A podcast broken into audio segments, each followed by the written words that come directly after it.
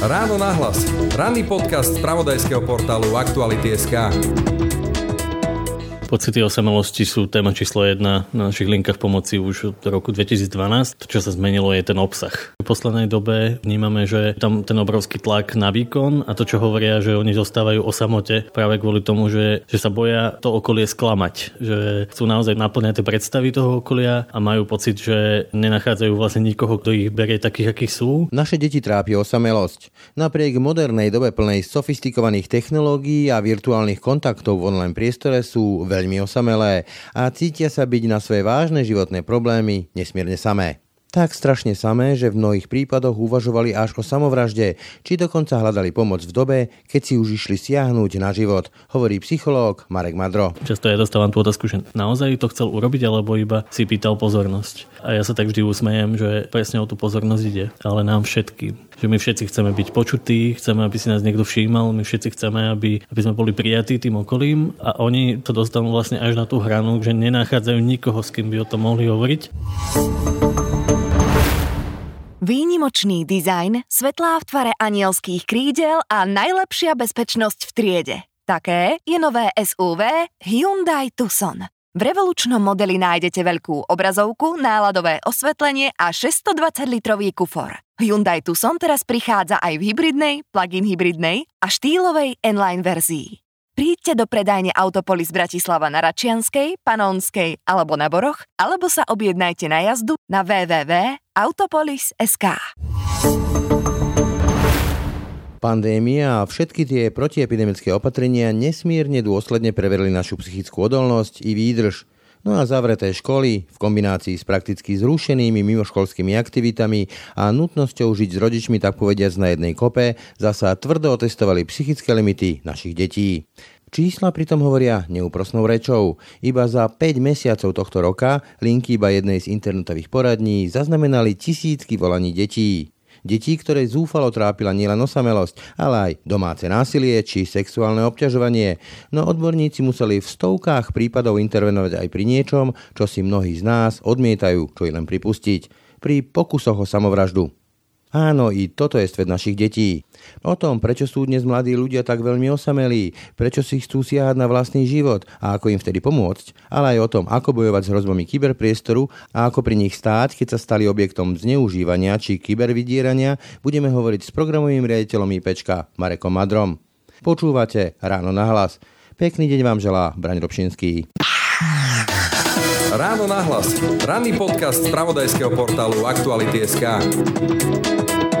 Momentálne sa nachádzam v Machovisku, tej útulnej kavierni v centre Bratislavy a sedím so šéfom IPčka Marekom Madrom. Dobrý deň. Dobrý deň. Klub Machovisko chce byť bezpečným miestom, kde môžete prísť a popri kofole káve, perfektnej horúcej čokoláde sa môžete rozprávať so psychológom, ktorého práve nabíjate pri kalčete, v osadníkoch s katanom alebo pri Krešovi Bandicoot na PS5. Jeho úlohou je vytvoriť takú atmosféru, aby návštevníkov klubu podporil, posilnil, aby ich nasmeroval na pomoc. Čiže vlastne toto je koncept, ktorý má spájať kaviareň, stacionár a povedzme miesto, kde človek, mladý človek, ktorý povedzme má nejaký problém, váha, premyšľa možno aj o živote a o smrti, alebo sa cíti sám, nájde niekoho, kto mu vie pomôcť? Tento koncept sme vlastne pripravili naozaj tak, aby to prepájalo tú neformálnu atmosféru s takouto naozaj skutočnou odbornou pomocou.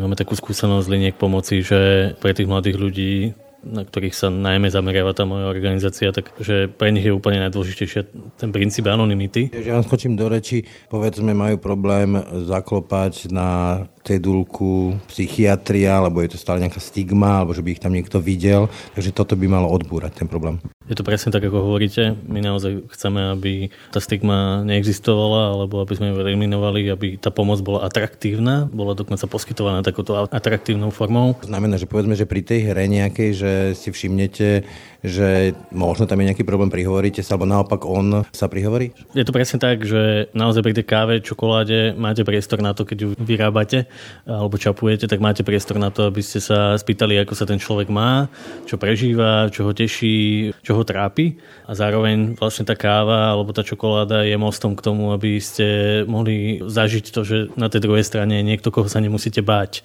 To človek nie je len biely plašť. Presne tak, že je to človek, ktorý má naozaj reálny záujem byť pri pri vás, byť s vami a spoznať aj tie vaše ťažkosti a, a nasmerovať vás na nejakú ďalšiu pomoc, prípadne sám pomoc. Hovoríte odbornejšia pomoc, e, ako si to máme predstaviť, ako je garantovaná tá odbornosť, kto tu vlastne bude poskytovať tú odbornú pomoc? Náš tým aktuálne tu v klube Machovisko tvorí 16 psychológov, jedna sociálna pracovníčka, jeden právnik a dvaja sociálni pracovníci. Ste vedia variť tú čokoládu? Všetci vedia variť aj tú čokoládu, aj čapovať tú kofolu, to je ešte ťažšie pre nich.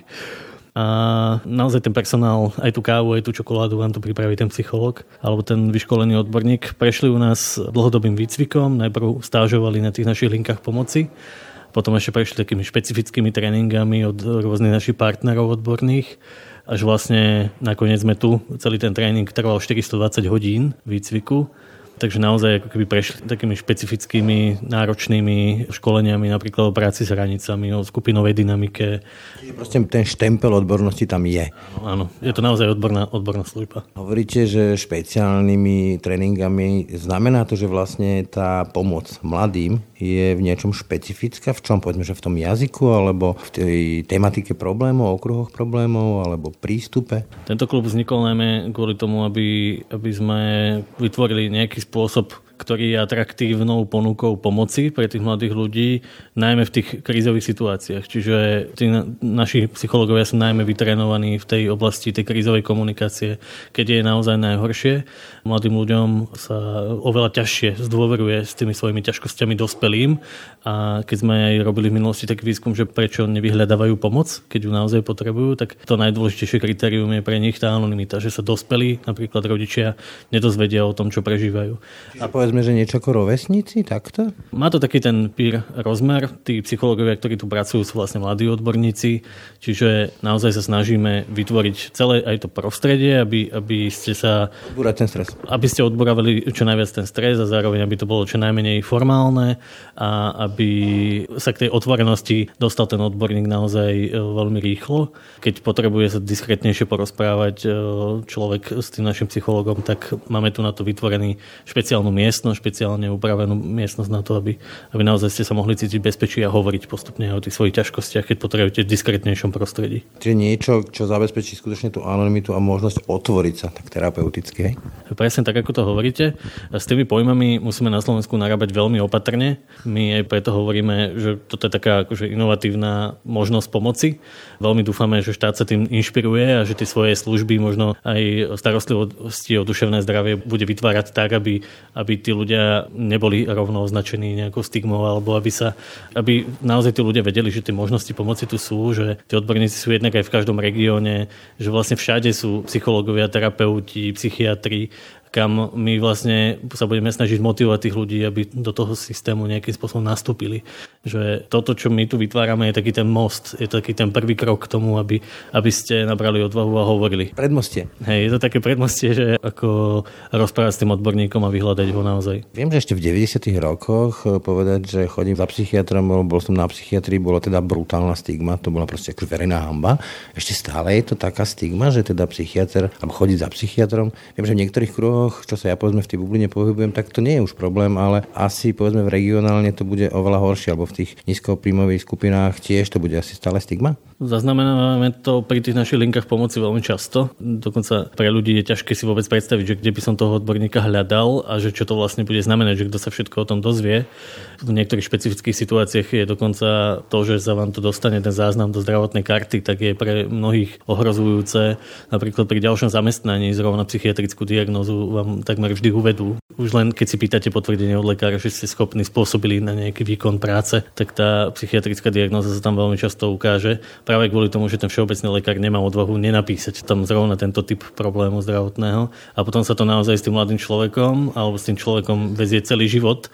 Správne to chápem, že človek, ktorý aktívne si uvedomí, že má problém, snaží sa ho riešiť, odborne, ide za odborníkom, pracuje na sebe, tak môže dopadnúť e, z hľadiska povedzme, pracovných príležitostí, školských príležitostí a tak ďalej horšie ako ten, ktorý to neprizná, tutle to, tají to a rieši to, ja neviem, alkoholom, drogami a neviem čím všetkým? Môžem potvrdiť, že toto sú naše skúsenosti naozaj veľmi často. A snažíme sa s tým e, bojovať, snažíme sa na to upozorňovať Pre mladých ľudí je typické, že prechádzajú rôznymi takými náročnými obdobiami, s ktorými sa nevedia vysporiadať, nemajú dostatok životnej skúsenosti na to, aby ich zvládli, aby ich ustáli. Konajú veľmi často naozaj e, tak od extrému k extrému a robia často chyby, ktoré majú dopad na celý ďalší život. A z našej skúsenosti, napríklad keď dôjde k nejakej takej krízovej situácii, že príde chalán o svoju priateľku, náhle nečaká to, tak veľmi často je to pre neho tak stresujúca, tak e, ťažká situácia, že si nevie predstaviť, že ako ďalej. A keď sa takýto mladý človek dostane do psychiatrickej starostlivosti, preto náhle prežívanie tej krízovej situácie, tak sa môže stať, že sa to takto dostane do tej zdravotnej karty a pôjde s ním celý život, aj keď pri tej dobrej starostlivosti by vlastne v priebehu pár týždňov mohol pokračovať v normálnom živote ďalej. Celkom smutné a mňa dosť zarazilo vaše slova v jednom rozhovore, že špecifické je, že dnes musia deti dosávať výkon aj medzi kamarátmi. To je niečo nové, čo tu predtým nebolo. Pre mladých ľudí napríklad nie je vhodné byť v kontakte s niekým, kto má problémy a ťahá ich dole. Viete, že jeden z tých hlavných problémov, ktorých my sa stretávate aj na tých linkách, je samota. Samota je napriek všetkým tým technológiám a napriek otvorenosti tej spoločnosti? Pocity osamelosti sú téma číslo jedna na našich linkách pomoci už od roku 2012. To, čo sa zmenilo, je ten obsah Kedy si tí mladí ľudia pred pár rokmi, keď sa nám zdôverovali, tak hovorili, že sa boja nejakého trestu. Keď sa o ich ťažkostiach dozvedia dospelí, tak to bude znamenať nejaké následky, nejaké negatívne proste. Má byť dokonalý a splňať tie ambície rodiča. No ale to sa práve ako keby deje teraz, že v poslednej dobe, v tých posledných dvoch, troch rokoch vnímame, že tam ten obrovský tlak na výkon a to, čo hovoria, že oni zostávajú o samote práve kvôli tomu, že, že sa boja to okolie sklamať. Že chcú naozaj naplňať tie predstavy toho okolia a majú pocit, že nenachádzajú vlastne nikoho, kto ich berie takých, akí sú, aj s tými chybami a že všade vlastne musia mať na sebe nejakú masku, ktorú vlastne nemajú ani kde dávať dole. Čiže a niečo také, ako keď... Niečo hrajú. Ako keď e, človek vidí na Facebooku, Instagrame všetkých tých šťastných ľudí na šťastných dovolenkách, perfektných autách a človek má pocit, že toto žijú všetci a mal by som takto žiť aj ja, hoci to vôbec nemusí to realite. A ešte ďalší problém do toho vstupuje to, že ten mladý človek vlastne nevie, kým je. On si iba buduje tú svoju vlastnú identitu, čiže on vlastne nevie, aká je tá jeho skutočná tvár, že kým on v skutočnosti je a celé to iba spoznáva. Všetko sa toto vlastne mieša v tom mladom človeku a potom robí, robí naozaj rôzne chyby. Teda robí, robí aj dobré veci, ale keď mu je ťažko, tak e, koná budovo alebo koná ako keby v obrovskom strachu a v strese. A dobre vieme, že, že my všetci v strese robíme oveľa viac chýb. Oveľa, oveľa... tú prvú lásku, tak mi napadá Werther a tie fatálne riešenia. Keď si pomôžem opäť e, vašim citátom, že v január až maj 2021 uskutočnili IPčkovci, teda odborníci z našich liniek, pomoci tisícky kontaktov, kde až 2419 kontaktov vo chvíľach, keď uvažovali nad ukončením života, vzrastol aj počet kontaktov, ktorí hovorili mladí ľudia o seba poškodzovaní, vyše 2368 a pri pokuse o samovraždu to bolo 227 pomáhajúcich komunikácií. Viem, keď sa rozprávam s ľuďmi vo svojom okolí, že keď im poviem, že aj 12-13 ročné deti páchajú samovraždy alebo pokúšajú sa samovraždy, tak tomu nie sú schopní uveriť. Deje sa to. Tie naše skúsenosti potvrdzujú, že sa to deje. Často, keď k nám prichádza nejaký nový odborník, ktorý prechádza tým našim výcvikom, tak často on sám pochybuje, či to tak je. Až do chvíle, keď nepríde sám do takéhoto kontaktu Aktuálne denne máme tak 8-9 takýchto veľmi ťažkých situácií, kde stojíme s tým človekom vlastne. Výkrik rozlišuje sa, keď poviem tak odborne, že, že výkrik o pomoc, hej, akože nejaký demonstratívny pokus, že naozaj ten človek o tom rozmýšľa, až reálne samovraždy? Často ja dostávam tú otázku, že naozaj to chcel urobiť, alebo iba si pýtal pozornosť. A ja sa tak vždy usmejem, že presne o tú pozornosť ide, ale nám všetkým že my všetci chceme byť počutí, chceme, aby si nás niekto všímal, my všetci chceme, aby, aby sme boli prijatí tým okolím. A sú ochotní riskovať vlastný život. A oni, tí ľudia sa dostanú vlastne až na tú hranu, že nenachádzajú nikoho, s kým by o tom mohli hovoriť. Často napríklad, keď sa nachádzajú keď prídu vlastne na tie kolejnice, kde to celé chcú zabaliť, tak tam vidia nejaký odkaz na našu linku a povedia si, že nemám čo stratiť, vyskúšam to. A to je presne ten moment, kedy my tým ľuďom dáme ten zážitok toho, že napriek tomu, že sa nevidíme, napriek tomu, že nie sme spolu fyzicky, tak dokážeme tomu človeku priniesť tú nádej a hľadať nejaké iné spôsoby, ako sa z tých kolejníc dostať. Čo vlastne teda pomáha? Ten pocit, že každý les má svoj koniec, každá burka tiež skončí, že ten človek tu nie je sám, že tu niekto niekto iný, niekto ho chápe? Keď sme pred chvíľkou hovorili o tom pocite osamelosti, tak presne v tomto tkvie, že zrazu v tej situácii na to, čo sa deje, nie ste sám, ale máte tu nejakého sprievodcu, do ktorého vložíte tú nádej, že spolu s ním to dokážete prejsť. My sme často naozaj tými sprievodcami, tými možnosťami pomoci. Takéto kontakty, keď sa dostaneme s tým klientom vlastne na tú hranu, keď sme pri tej zlomovej situácii, tak my máme niekoľko kontaktov s tým klientom, niekedy sú 2, 3, 4 a počas tých kontaktov vlastne hľadáme a prechádzame všetkými tými ostatnými možnosťami, ktoré tu sú. Veľmi často aj tá samovražda pripúšťame, že je to jedna z možností, ale že my vidíme ešte aj iné cesty a že tie stoja za to vyskúšať, e, stoja za to. Skús toto a potom si môžeš aj tú samovraždu len dovtedy aspoň vyskúšať toto. Hej? Asi by som nepovedal tú vetu, že potom môžeš, ale áno, je to jedna z tých možností a vieme, že pre tých ľudí je veľmi dôležité, aby sme im nevzali tú jedinú istotu oporu v tej prvej chvíli a a pre nich je to, že to nespochybňujeme, že to ich rozhodnutie je správne, tak to je ako keby jedna z tých prvých metód alebo jeden z tých prvých spôsobov, ako sa približiť a byť blízko k tým ľuďom. Nerobiť z nich bláznov a hlupákov. Aj tento klub je presne ako keby kontaktným bodom, kde môžete prísť vtedy, keď vám je ťažko. Tu stále 24 hodín má niekto službu Čiže 24 hodín môžete sem prísť a nájdete tu niekoho, s kým môžete v tej svojej krizovej situácii hovoriť. Ten klub má za sebou len pár dní, kedy je otvorený, ale už sme mali aj takýto krizový kontakt, kedy sa naozaj len tak niekto prišiel, lebo sa o nás niekde dozvedel v médiách alebo na sociálnych sieťach prišiel a hovoril o tých svojich ťažkostiach a mám pocit, že presne toto ako keby ponúknuť tú pomoc takým spôsobom, ktorú tí ľudia považujú za nie príliš vnúcujúcu, nie príliš vnúcujúcu ale naozaj, že to je veľa o tom vlastnom rozhodovaní sa, že čo ja chcem, tak to je to, na čo väčšinou povedia, že prečo by som to teda nemal skúsiť. Čiže niečo v tom slova zmysle, že deti môžu mať často pocit, že ich neberieme vážne, že nepripisujeme im dostatok dôstojnosti. Je to tak, ako to hovoríte.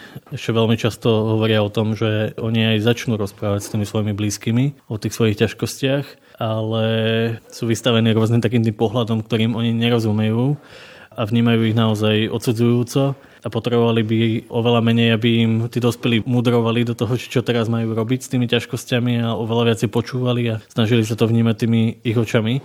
Ja viem, že to je ťažké, ale je to tá výzva, ktorú aj počiarkujú tie sociálne siete, vlastne preto majú taký obrovský úspech, lebo, lebo na jednej strane je tam tá obrovská miera toho hodnotenia a na druhej strane je na vás rozhodnúť sa, že koľko toho hodnotenia chcete, alebo koľko si pustíte, koľko si pustíte alebo čím sa chcete zaoberať. A keď sa vám niečo nepáči, stačí stlačiť jedno tlačítko a vlastne ten virtuálny svet vás povedie niekde inde. Keď e, ste spomínali, že samo to je taký kľúčový problém, Predpokladám, že tá doba pandémie to brutálne zhoršila. Sám som si uvedomil niekedy január, február, že už eh, leziem po stene, ako mi chýbajú také tie small talks s, s kolegami. Pretože u detí to musí byť ešte dramaticky horšie.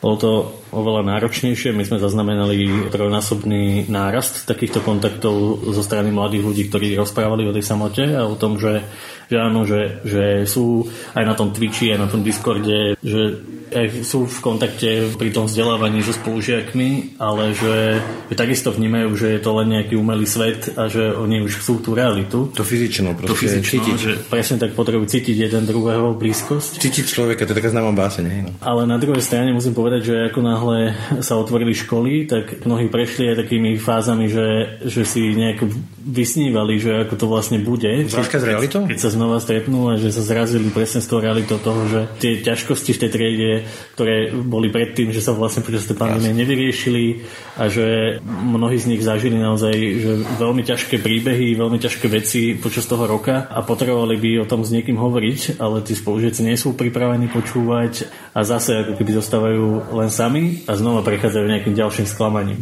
A myslíte si, keď o tomto hovoríme, že vôbec vaše školy, naše školstvo na toto myslí, že ja som si to všimol, že ako by sa chceli dohnať e, tri písomky za deň a vedomosti, neviem čo všetko, ale oveľa viac by sa podľa mňa malo s tými deťmi hovoriť, keď sa vrátia po tom strašnom roku, ako ho prežívali, ako sa znova učiť e, žiť tou realitou, tým fyzičnom. Dnes máme všetky deti v školách, ale stretávame sa s tým, že len málo škôl naozaj pripravilo sa na to, že teraz tie decka budú potrebovať naozaj takúto ventiláciu, budú potrebovať hovoriť o tom, čo prežili za ten rok a oveľa menej je dôležité dobiehať všetky tie vedomosti a zachraňovať školský rok. Málo škôl na to bolo pripravených a stačilo len jeden učiteľ, keď vytvára ten neprimeraný tlak v tej škole. Je to samozrejme jeho hlavná úloha vzdelávať tých ľudí, ale to, čo oveľa viac potrebovali teraz tie decka, je stretnúť ľudí, rozprávať sa ako ľudia, stráviť spolu čas ako ľudia na to, aby nazbierali dostatok tých síl, tej odolnosti, reziliencie na to, aby sme od začiatku roka mohli sa začať venovať aj tomu vzdelávaniu.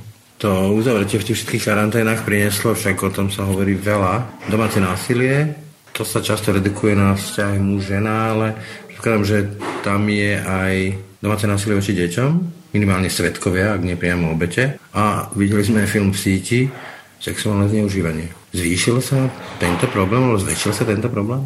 My sme za posledný rok uh, mali 620 kontaktov mladých ľudí, ktorí nás kontaktovali s tou témou, že sa im niečo aktuálne deje na sociálnych sieťach, kde urobili nejaký malý kompromis, uh, poslali nejakú fotku, ktorú vlastne teraz lutujú, že, že niekomu poslali, pretože sa im zdá, že tá komunikácia sa im vymkla z rúk. Máme aj taký projekt, ktorý sa volá Stalo sa to SK, vďaka ktorému nás vlastne nachádzajú na internete v takýchto situáciách a hovoria o tom, čo sa dialo. Predtým, ako vznikol film v sieti, alebo ako teda ho bolo možné vidieť v kinách, tak my sme zaznamenávali kontakty o sexuálnom zneužívaní na internete, ale zaznamenávali sme ich zase kontexte tej samovraždy a tých samovraždných pokusov. Takýchto rozhovorov sme predtým mali Čiže presne to, že je tiež potom prípady, že to dieťa bolo tak zahambené a tak e, malo pocit, že nie je východiska, že radšej zvolilo odchod do sveta. To, čo vlastne ten systém teraz ponúka deťom, alebo akékoľvek obeti akéhokoľvek trestného činu, je, že vezmi dôkazy a príď na políciu a odovzdaj nám tie dôkazy a preukáž, že sa ti to stalo. 12-13 ročné dieťa, ktorému sa niečo takéto stane, to, čo dospelí klasifikujú ako trestný čin, tak prežívajú obrovský strach, hambu, boja sa, čo si o tom budú myslieť dospelí. O osamelosti sme predtým hovorili, že... že nemajú sa s kým komu zveriť, ne? Že, že nemajú s kým o tom hovoriť takej tej atmosfére, že sú naozaj prijaté a počuté, že niekto vníma, čo sa deje a veľmi často oni ani nevedia nazývať tie procesy takým spôsobom, aby dospeli v tom prečítali ten trestný čin. A keby išlo len o ten trestný čin, tak je to, je to jedna vec. Je, že potrestať páchateľa to je niečo, čo tá spoločnosť potrebuje ale to dieťa potrebuje najmä tú podporu, pomoc, potrebuje čo najviac takého toho pocitu bezpečia, potrebuje často aj terapiu, potrebuje často prejsť si inými možnosťami, pochopiť, že, že kde vlastne urobilo chybu a prečo ju urobilo, aby sa dokázalo do budúcna nejakým spôsobom chrániť. Ale to neznamená, že ten jediný cieľ je potrestať páchateľa a že o to tu ide. Práve o tom je tá naša práca, o tom je tá komunikácia, tie príbehy, ktorými za nami tí mladí ľudia prichádzajú. My spolupracujeme pritom aj s policiou, my vieme nasmerovať toho človeka takou formou, policii, aby, aby malo odvahu proste o tom začať hovoriť a, a možno aj povedať o tom rodičom, čo sa mu stalo. Je to veľmi dôležité, aby, aby tú podporu reálnu podporu mali. My veľmi často trénujeme, rozprávame sa o tom, že ako, ako osloviť toho rodiča alebo ako im to odkomunikovať tak, aby sa to vôbec dozvedeli. Že to je tá naša úloha a potom hovoríme aj o tom, že kontaktovať policiu je jedna z tých možností a motivujeme k tomu aj, že s tým máme dobrú skúsenosť ale tá najdôležitejšia práca je naozaj o tom, o tom psychologickom sprevádzaní celým tým obdobím, pretože celé to nekončí nahlásením na policii, že toto sa mi stalo a urobil mi to tento a tento nik tam to ešte môže zažiť tá, tá viktimizácia sekundárna, ale keď nás teraz počúvajú, keď nás počúvajú, povedzme, že tie deti, tak vedia, že zavolajú a prídu sem do toho IPčka, ale keď nás počúvajú, povedzme, rodičia, čo si majú všimnúť, keby sa niečo takéto dialo a ako majú potom komunikovať s tým dieťaťom, aby ho ešte viac nezavreli, nevystrašili, nezahambili. Tam je veľmi dôležité to, aby rodičia vytvorili pre to dieťa aj preventívne zázemie v tom, že dajú tomu dieťaťu istotu, že oni sú tým bezpečím, že nech sa stane čokoľvek, tak môže to dieťa prísť a hovoriť o tom, alebo to iba ukázať, alebo že si dohodnú vyslovene, že, že ako si to dieťa môže pýtať tú ich 100% pozornosť v situácii, kedy sa necíti bezpečí. Ja mám také jednoduché tri odporúčania. Keď máte dieťa do 8-9 rokov, mimochodom v tých 9 rokoch my sa bežne rozprávame na linkách pomoci s deťmi o sexe, bavíme sa o rôznych pojmoch, ktoré len tak niekde zachytia a nerozumejú im a zároveň sa o nich nerozprávajú doma v tomto období je rodič e, alebo tréner alebo, alebo nejaký dospelý je naozaj dôležitou postavou v tom, že že jeho úloha je, aby to dieťa bolo v bezpečí. Vtedy majú zmysel všetky tie rodičovské zámky, vtedy má zmysel hovoriť o tom, že čo je vlastne bezpečím, čo je ohrozujúce, na čo si treba dávať pozor, to dieťa príjme ten svet tak, ako mu ho dospelí ponúknuť. No ale potom prichádza to najťažšie obdobie a to je od tých 9-10 rokov do 15 rokov, kedy prirodzené to dieťa potrebuje sa posúvať od tej rodiny. Vymedíte oči autorita má vzbúra, hej? Presne tak. A pre neho je dominantná skupina hmm. a predsedenie si všetkých tých e, skúseností, ktoré zažilo predtým v tom období v tej rodine, predsediť si to ako cez si to u tých rovesníkov a overiť si, že či naozaj to tak funguje v tom svete. A preto je dominantná práve tá skupina, kedy je pre neho je dôležité to, ako vyzerá, dôležité je to, kým je, ako ho vníma tá skupina. Nemá v tom úplne jasno, že, že kým vlastne je, skúša rôzne alternatívy. A zároveň je to obdobie, kedy naozaj sa aj veľmi extrémne vymedzuje voči tomu, čo zažilo predtým, voči rodičom. Preto rodičov v tomto období nepúšťa napríklad ani do toho svojho virtuálneho sveta, tých virtuálnych kontaktov.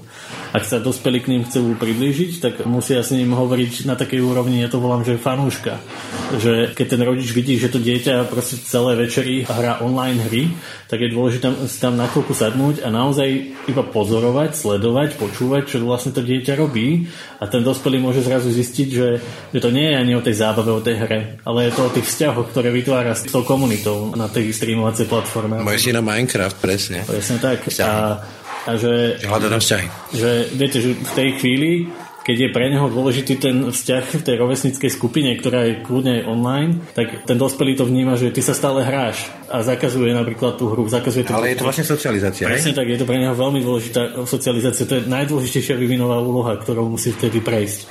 A e, je pre rodiča veľmi dôležité byť súčasťou toho sveta, ale nie v pozícii kontroly, ale v pozícii toho, kto podporuje, kto je zvedavý, kto sa pýta. Čiže keď máš syn pozve, poď si so zahrať ten Minecraft, tak e, by som mal byť celý rád, pretože mi dáva veľkú dôveru, hej? Presne tak, je to presne tak. Mali by ste to využiť a vyslovene sa sústrediť len na to ako na najdôležitejšiu úlohu, ktorú vtedy ako rodič máte. Ísť si s ním urobiť tú selfiečku alebo zahrať si, ten, mm-hmm. zahrať si tú hru. A keď ste hovorili, jak sa to mení, tie fázy, keď to prichádza do tej povestnej puberty, kde sa to dieťa prirodzene vymedzuje voči autorite. Má sa však, tak si bude vlastnú osobnosť. Dajte mi tu nádej, že ak som ho vychoval, alebo ho tá rodina vychovala, že má dobré základy v tých prvých desiatich rokoch, tak e, aj v tej partii ktorá povedzme, že môže byť aj na zlých chodničkoch, tak vie, kde má zhruba hranica.